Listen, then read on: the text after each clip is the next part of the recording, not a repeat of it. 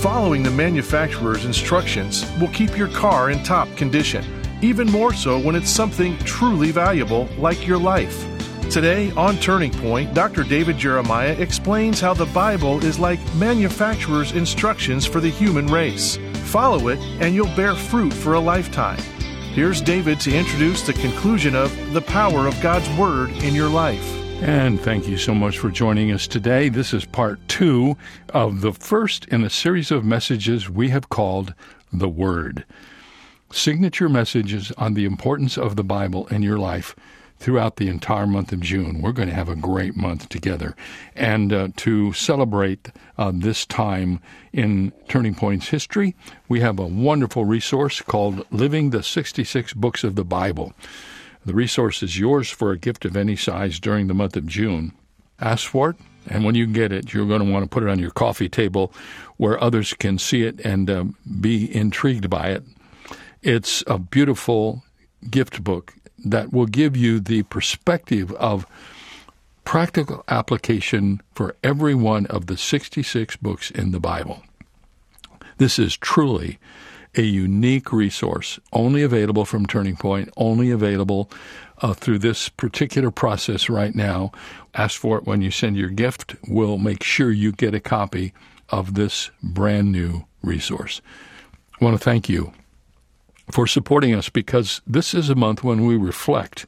It's the end of our fiscal year. We look back and we realize how God has been so good to us here at Turning Point. Thank you for your part in it and for continuing to support what we do as we share the Word of God around the world. Now, we started yesterday talking about uh, 2 Timothy chapter 3 and how powerful God's Word can be in your life. We pick up where we left off today as we move into part 2 of the power of God's Word in your life. The Bible is for the purpose of exhorting one another, it's profitable for that purpose. It's profitable for telling people what they should be doing that they're not doing. I read an account of the 1986 Chernobyl nuclear disaster that illustrates the importance of this kind of interaction Here's the report. There were two electrical engineers in the control room that night, and the best thing they could be said for them was that they were doing something they shouldn't have been doing. They were playing around with the machine. Can you believe it? They were performing what the Soviets later described as an unauthorized experiment. They were trying to see how long a turbine would freewheel when they took the power off of it. Now, taking the power off of that kind of a nuclear reactor is a difficult, dangerous thing to do because these reactors are very unstable in their lower stages. And in order to get the reactor down to that kind of power where they could perform the test they were interested in performing, they had to override manually six separate computer driven alarm systems. One by one, the computers would come up and say, Stop, dangerous, go no further. And one by one, rather than shutting off the experiment, they shut off the alarms and they kept going. And you know what happened.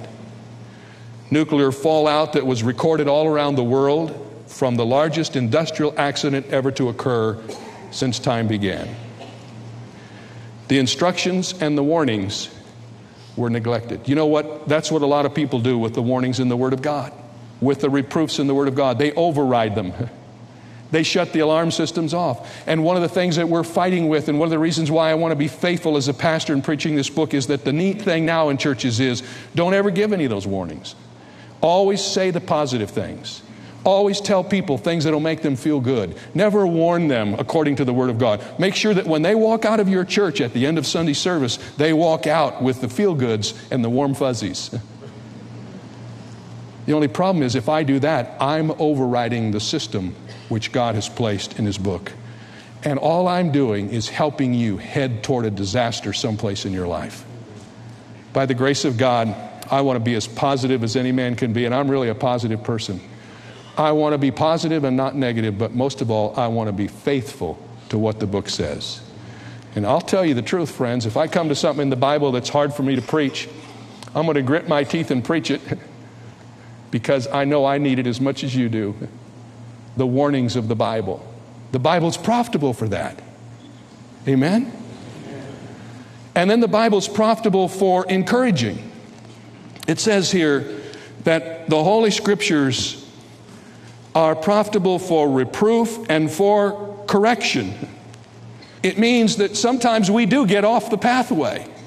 How many of you know that?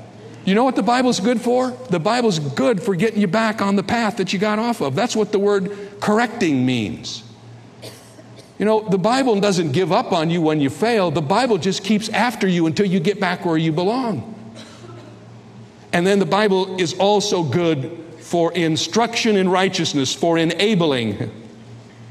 John Greenleaf Whittier put it this way He said, We search the world for truth. We call the good and true, the beautiful from graven stone and written scroll, and all old flower fields of the soul. And weary seekers of the best, we come back laden from our quest to find that all the sages said is in the book our mothers read.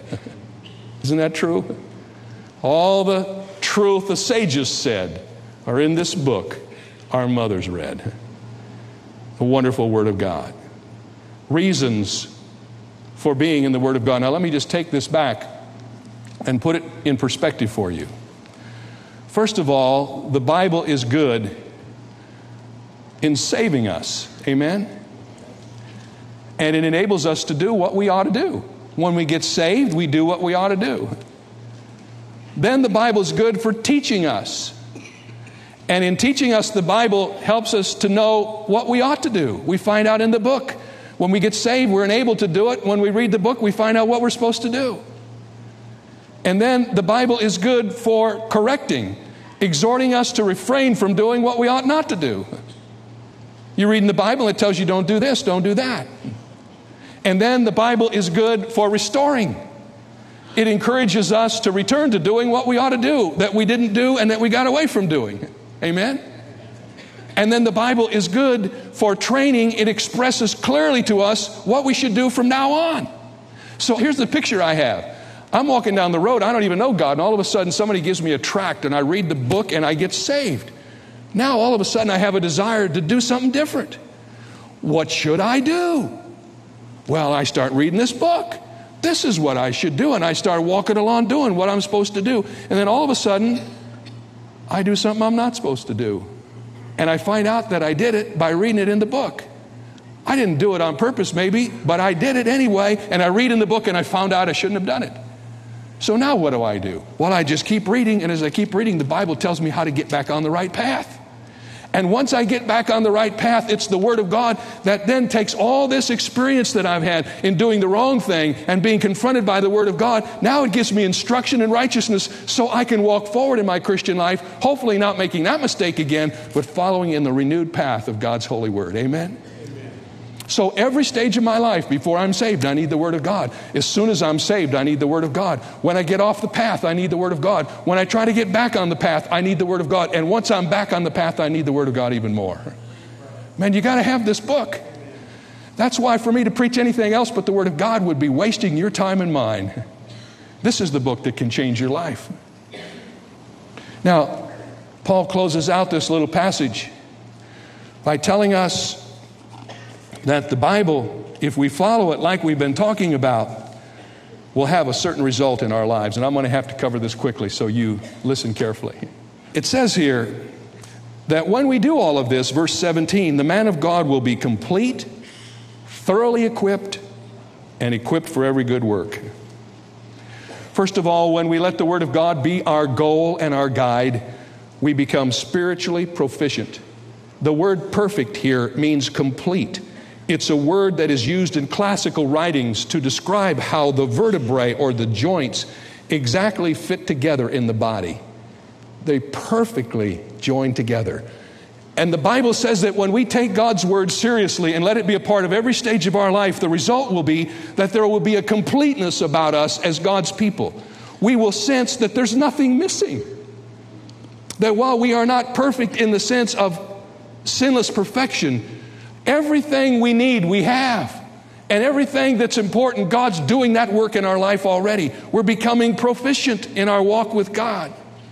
There's a wonderful prayer in Hebrews that's often used as a benediction that speaks to this. It's Hebrews 13 21. Listen to this prayer. Let it be our prayer today. Now may the God of peace, who brought up our Lord Jesus from the dead, that great shepherd of the sheep, through the blood of the everlasting covenant, make you complete in every good work to do his will, working in you that which is well pleasing in his sight through Jesus Christ, to whom be glory forever and ever. That's my prayer that God would take this book. And Paul says that when we take the book seriously, it makes us proficient complete in what we do. Notice, secondly, he says that the man of God may be complete, thoroughly equipped.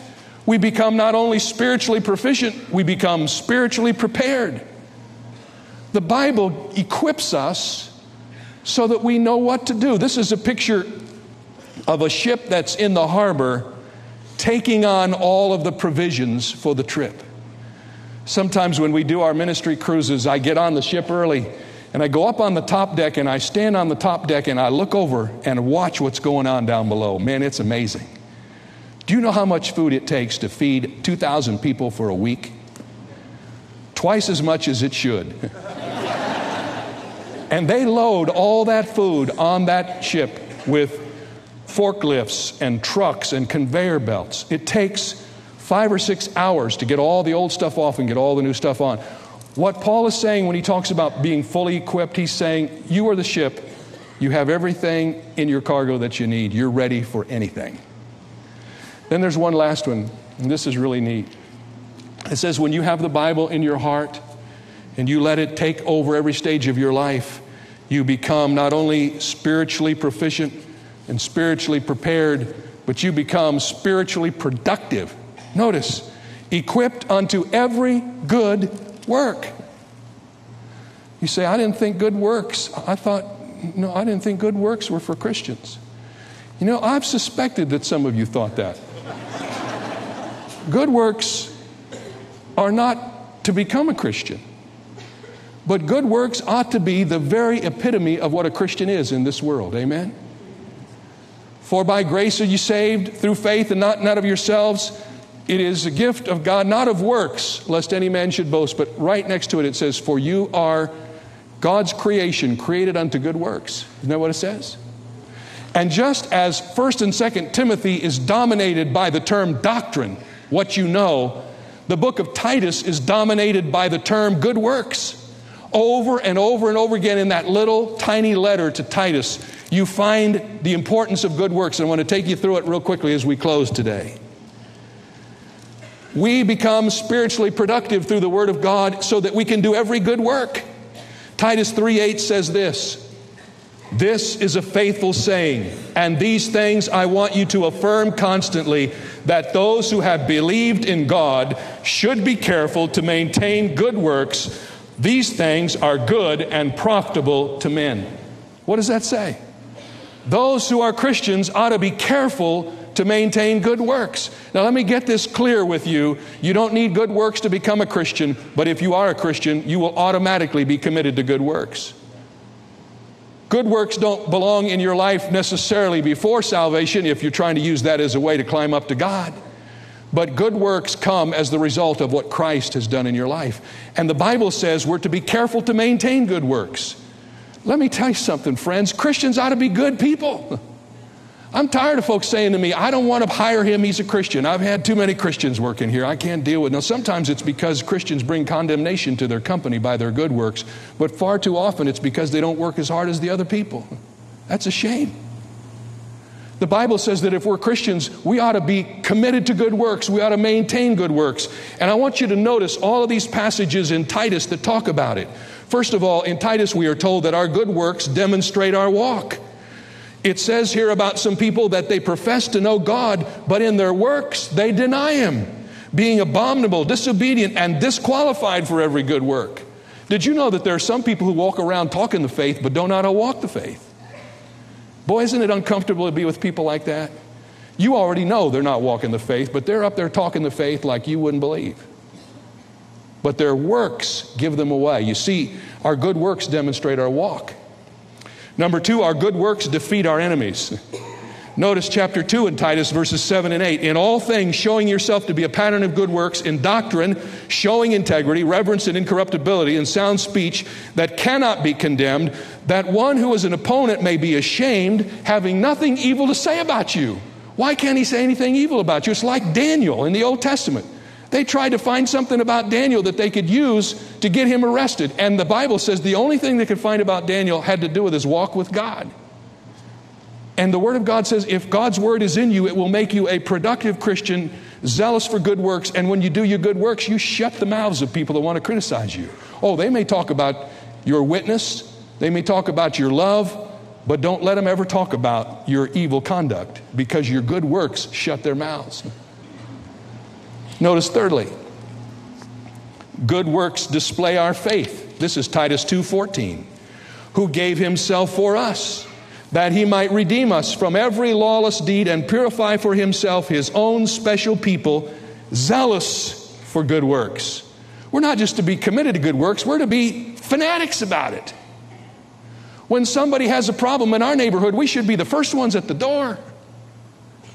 You don't have to wait till somebody comes and asks you. You're always looking for ways to demonstrate your faith. You know why? Because that's why Christ died. He Christ died to create in us people who were peculiar to Him and zealous of good works. And good works describe our citizenship. Chapter 3, verses 1 and 2. Remind them to be subject to rulers and authorities, to obey, to be ready for every good work, to speak evil of no one, to be peaceable, gentle, showing all humility to all men. You know what? Christians ought to be good citizens. Amen. We ought to be good citizens, subject to the rulers unless we're being asked to do something that violates our covenant with God. And finally, our good works determine our effectiveness. Verse 14 says, Let our people also learn to maintain good works, to meet urgent needs, that they may not be unfruitful. If you don't do good works, you're unproductive. And the Bible says that when you have the Word of God in your life, it's going to make you proficient. You're going to be complete. It's going to equip you so you're prepared and it's going to make you productive. What does it mean to be productive? It means doing something. You know what? Sometimes I think Christians sit around on their hands thinking, you know, if God ever tells me, I'm going to do something. My friend, God's already told you. Get up and do something. If you're not sure, do it anyway if it's good, and God will help you to get it perfect. How many of you know it's easier to steer a car after it's moving?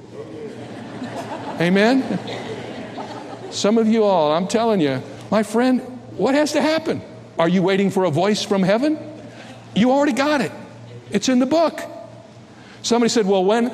I know I should be baptized, Pastor, and I don't know, I'm just waiting till I feel right about it. You aren't ever going to feel right about getting in a pool of water in front of 2,000 people. but if God said it, do it. Amen? Now, let me put all this good work stuff together and then we're out of here. In the book of Matthew, in his Sermon on the Mount, Jesus put it this way He said, Let your light so shine before men, watch this, that they may see your good works and not come up and pat you on the back. That's what we often think. That they may see your good works and glorify your Father, what is the rest of it? Who's in heaven. When people see what we do as Christians because we're productive, because we've been in the Word of God and being nourished by the Word of God, and now we're producing good works, they ought to be saying, you know what? That's one of those Christians. There was an old Southern gentleman who was an atheist, and they were trying to get him to become a Christian. They tried every argument that they could find to teach him what a Christian was. They had all the apologetic arguments, they had every one of the Bible difficulties all answered and paradigmed, and he couldn't believe. But then his daughter, who was a little girl, went to a Sunday school and she got saved. And she came home and she began to live like a little Christian in her house. And one day, that old, stiff, hardened, crusty atheist said, All the apologetics in the world could never bring me to believe what you've been trying to get me to believe. But that simple girl that lives in my house, that's been living for God, and showing the qualities that I don't have in my life, she's convinced me there is a God and I need to believe in Him. It's our good works, it's the life we live. My friend, if you're walking around spouting Jesus stuff and your life is all messed up, just keep quiet till you bring your life into phase with your message. Because a word without reality does more damage than good. Now, that doesn't mean you have to be perfect. None of us, if we had to be perfect before we could talk about Christ, we'd all be quiet. But you know what I'm talking about. If you're living in a lifestyle that's dishonoring to the Lord, don't be running around giving testimonies. Let your life get clean and right, and then your life will bring honor and glory to the Lord. I've had the responsibility, as some of you know, as the executor of my father's estate. But one of the things that's been great is that I found in my dad's stuff all of his old Bibles. Now, my dad's been preaching the Bible since 1935. And I got his Bible that he preached from in 1935, and all the notes written in the margins. And my goal is to kind of go through them myself, and then I want to give one of those Bibles to all four of my kids. So they know that their spiritual heritage didn't start with me, it goes way back. But you know what I've discovered? That my dad was writing notes in his Bible that look like the notes I write in my Bible. now you say, that's because you're in the family, that's genes. No, it's the same response to God's Word. My dad was preaching messages in 1935 just like the messages I preach today. Oh, there was a different cultural response, but it was the same book. And in 1935 and in 1945 and in 1955 and in 1965 and 75 and 85 and 95 and all the way up until the day before he died in August of year 2000, he was studying this book and teaching this book and preaching this book and trying the best he knew how to live this book. And he wasn't a perfect man by any means. But it was the Word of God that made him what he was, that more than likely caused all of his children to be Christians, that raised up a college in Cedarville that are teaching the Word of God. It was the Word of God. My friend, this is the faith of our fathers. You know the old saying, don't you, that if all the Christians would blow the dust off of their Bibles, it would be the worst dust storm in history. well, I'm teasing you a little bit about that, but. Uh, you know, some of you take this book to church and you walk out in your car after church and you flip it up in the back window and you never look at it again until you come the next Sunday. Let's make this book work. It's God's word to us and let's live in it. Amen. Amen. Well, if you um, need a little motivation to get back into the scripture, you've come to the right place because this month we're going to talk about how powerful the Word of God is and what it can do in your life. Tomorrow, here on Turning Point, from 1 Corinthians chapter 2, we're going to talk about gaining insight into God's Word. Uh, just one of many messages during this whole month as we talk about the Word. And I have in my hands uh, the study guide for this series that has the outlines for all of these messages on the Word of God. There's uh, 12 of them. The power of God's Word in your life, gaining insight into God's Word, how to receive the Word of God. God carved His love in stone. What the Bible will do for you, the sword of the Spirit, what the Bible says about salvation, the Word's greatest text. Is there only one gospel, the book that will change your life, the written word, and the last invitation in the Bible? Those are the messages in the series. The study guide is yours uh, when you order it from our website, which is davidjeremiah.org. You can go there and find out how to do that. And then during the month, we have an incredible resource. Some uh, months ago, we did a book on the 66 books of the Bible, which it's a beautiful hardback gift book that tells you what's in the books of the Bible. Why the Bible is the center of our curriculum.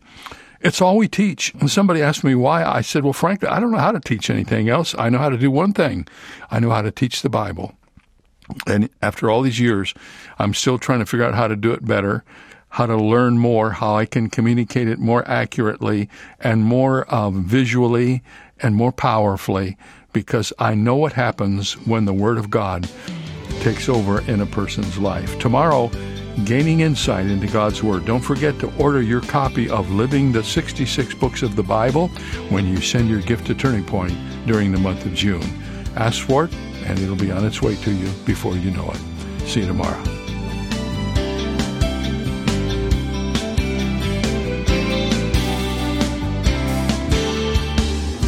Today's message came to you from Shadow Mountain Community Church and Senior Pastor Dr. David Jeremiah. We'd love to know how Turning Point is encouraging you, so please write us at Turning Point for God of Canada, P.O. Box 18098, Delta, BC, V4L 2M4. Visit our website at davidjeremiah.ca slash radio or call 800 946 4300. Ask for your copy of David's new book, Living the 66 Books of the Bible, and learn to better understand and apply God's Word each day. It's yours for a gift of any amount. You can also purchase the Jeremiah Study Bible in the English Standard, New International, and New King James versions, with notes and articles from Dr. Jeremiah's decades of study. Visit davidjeremiah.ca slash radio for details. This is David Michael Jeremiah. Join us tomorrow as we continue the series, The Word, here on Turning Point with Dr. David Jeremiah.